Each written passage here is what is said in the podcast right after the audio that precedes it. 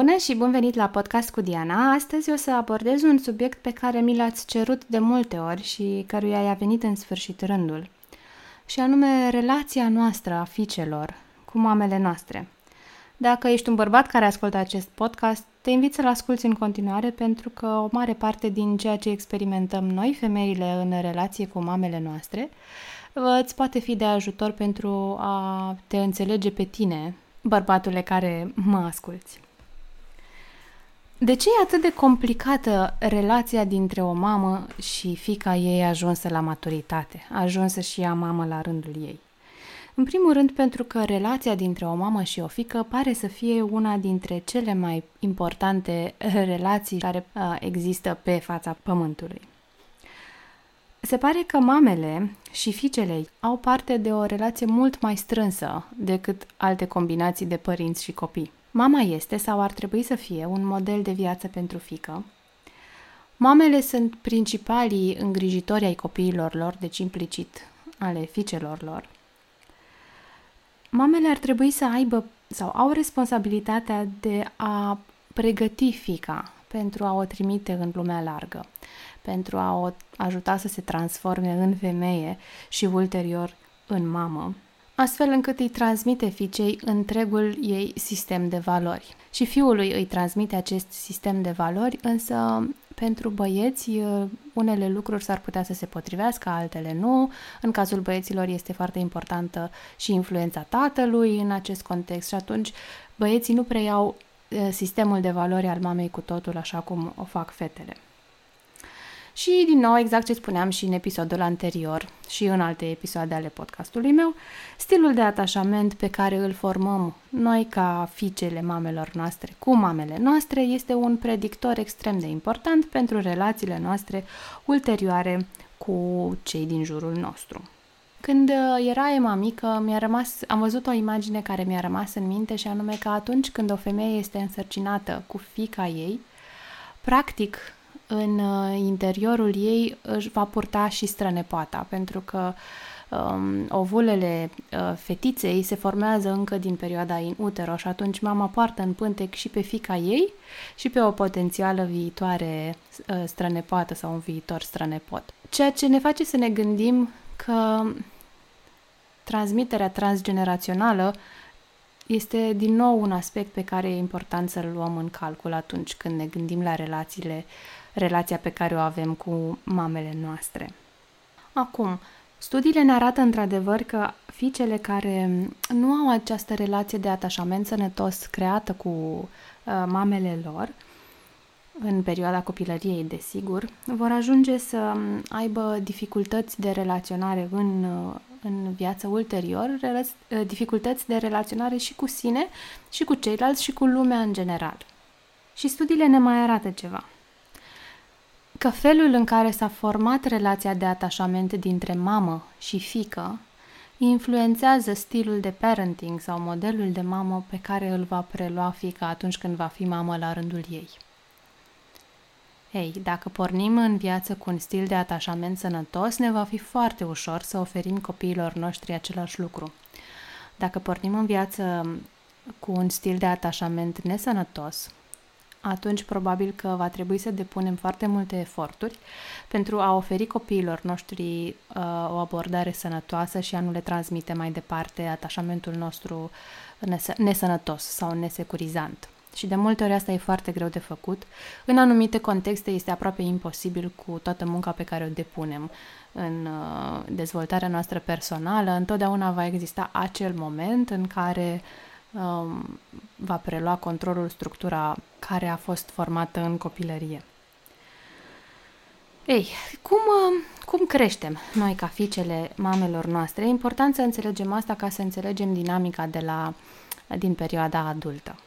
Atunci când suntem mici, când suntem fetițe, adunăm din comportamentul mamei pe care o tot observăm o grămadă de mesaje, de comportamente, de gânduri, de emoții pe care le vedem la ea și pe care le preluăm și noi ca fiind felul în care trebuie făcute lucrurile. Toate aceste gânduri, comportamente și emoții pe care noi le vedem la mama și le preluăm, le stocăm într-o structură internă de părinte. Așa ne creăm noi un părinte interior care ne ajută să traversăm strada abia după ce ne-am asigurat că nu vine mașina, dar nu mai auzim în cap vocea pe care o auzeam când eram mici și zicea mama, hei, stop, uite-te, vezi dacă vine mașina.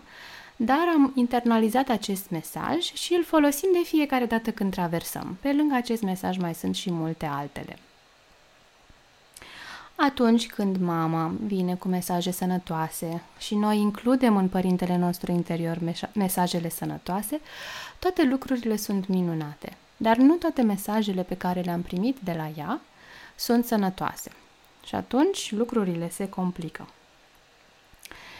Pe măsură ce creștem, deși am stocat aceste mesaje sănătoase sau nesănătoase, noi tot creștem, da? Și ajungem în perioada adolescenței sau ca tineri adulți să vrem să fim autonomi și independenți, adică să ne despărțim de relația simbiotică cu mama. Dacă o să ascultați episodul anterior, acolo am vorbit un pic mai multe despre care este responsabilitatea mamei în a crea simbioza cu copilul, adică a crea această relație în care cei doi sunt unul și apoi a o desface pe măsură ce copilul crește până în punctul în care copilul ajunge un uh, adolescent sau tânăr adult care să fie autonom și independent. Ăsta este cursul natural al lucrurilor. Când totul merge bine și mama a știut să fie una cu copilul ei în primii ani de viață și apoi a știut să se deslipească ușor, ușor și să ajute și copilul să intre în această zonă de autonomie, Învățăm lucruri sănătoase despre relații. Învățăm să fim interdependenți, învățăm că relațiile există fără să fie nevoie să fim indispensabili pentru ele, învățăm că putem fi iubiți necondiționat și dacă suntem lângă persoana care ne iubește și dacă plecăm de lângă ea, învățăm despre relațiile sănătoase și astfel relația cu mama trece într-o nouă etapă, din nou o etapă sănătoasă în care suntem oarecum de la egal la egal.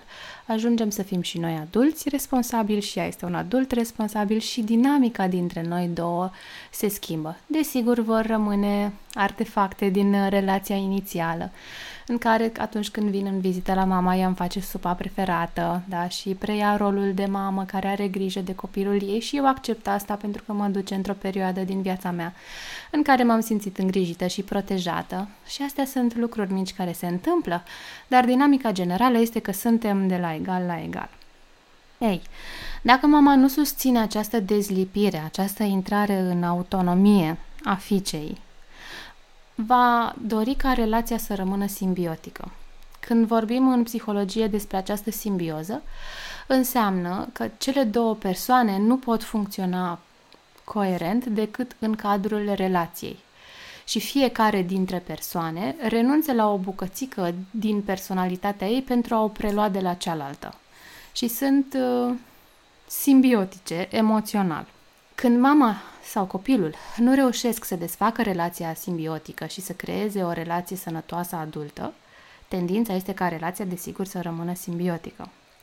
În această relație simbiotică, mama e tot timpul atot puternică, da? deci mama e tot timpul persoana care are grijă, care face supă, care știe mai multe, care ia decizii, ca atunci când eram mici.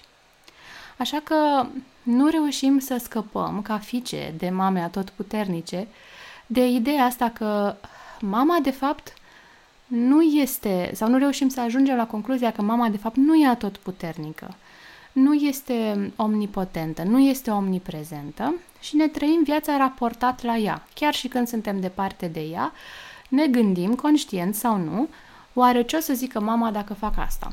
Oare ce părere o să aibă mama că fac sex? Oare ce zice mama dacă mă tund așa? Da? Și câteodată gândurile astea sunt conștiente, câteodată sunt niște limitări pe care ni le punem fără să ne dăm seama.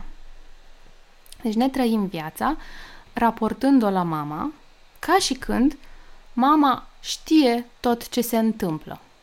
Atunci când fica devine mamă, în interiorul ei se activează acea structură parentală pe care a învățat-o de când era mică, despre care vorbeam mai devreme, în care sunt mesajele de genul ai grijă când traversezi strada și alte mesaje sănătoase, dar poate și unele nesănătoase.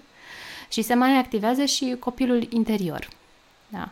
care parțial începe să retrăiască, odată cu bebelușul, odată cu copilul mic, experiențe similare din copilăria proprie. Pentru că suntem puși față în față cu un copil și, invariabil, ne amintim cum eram noi la vârsta respectivă și retrăim anumite evenimente.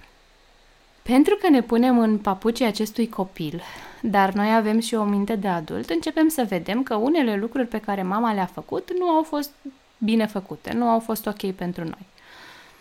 Poate a țipat și nu ne-a plăcut, poate ne-a lovit și nu ne-a plăcut, poate a fost indisponibilă emoțional și nu ne-a plăcut, doar că la momentul când eram copii, nu am putut să intrăm în contact cu partea asta, fiindcă eram foarte atenți la mama, tot puternică. Și nu ne-am trăit emoțiile astea, dar acum, adulți fiind, vedem că mama n-a făcut toate lucrurile perfect și intrăm în contact cu toate micile sau marile răni ale copilului interior. Pentru că suntem și noi mame, de exemplu, înțelegem lucrurile și din altă perspectivă. Știți, când eram mici și ziceam, mama, lasă că o să vezi și tu cum o să fie când o să fii mamă, este parțial lucrul ăsta, pentru că acum înțelegem altfel nu ce a făcut mama, ă, sau nu doar ce a făcut mama bine, ci și ce a făcut mama rău. Aoleu, păi eu nu aș face niciodată așa ceva copilului meu de 10 luni sau de 10 săptămâni sau de 2 ani. Lucruri la care atunci când eram noi copii nu ne puteam gândi. Dacă în perioada adolescenței și uh, tinereții timpurii lucrurile au funcționat bine și noi am ieșit din simbioza cu mama, nu avem nicio problemă să vedem că mama a făcut și greșeli. E tot ok, pentru că atunci, în momentul ăla, noi am învățat că mama e om, nu este un super om, nu este un super zeu, nu este omnipotentă și omniprezentă și nu mai avem așteptarea de la ea să fie perfectă. Am văzut-o ca pe un om. Și acum vedem din nou greșeli pe care le-a făcut omul mama. Ok, poate îi spunem, bă, mama, mi-am duc aminte când făceai, aoleo, ce nu mi-a plăcut. Și dacă mama e și a ieșită din simbioză, poate să răspundă, aoleo, nici nu mi-am dat seama, bă, îmi pare rău. Sau poate nu mai spunem nimic și înțelegem practic că aia a fost dinamica, putem să căutăm, să înțelegem explicațiile, ok, n-a fost vorba despre ceva ce am făcut eu greșit ca și copil, ci pur și simplu asta a știut mama să facă atunci, pentru că mama nu este perfectă, ok, am descoperit lucrul ăsta de la, uh, la mine, pot să mă apuc să-l repar, dacă vreau să uite, deja l-am reparat, toate lucrurile sunt ok. Dacă nu am ieșit din simbioză atunci, ei, înseamnă că noi încă o considerăm pe mama super erou, super puternic, omnipotentă, omniprezentă și ne este foarte greu să integrăm această latură negativă a ei, această greșeală. Și atunci crește furia. Ce se întâmplă?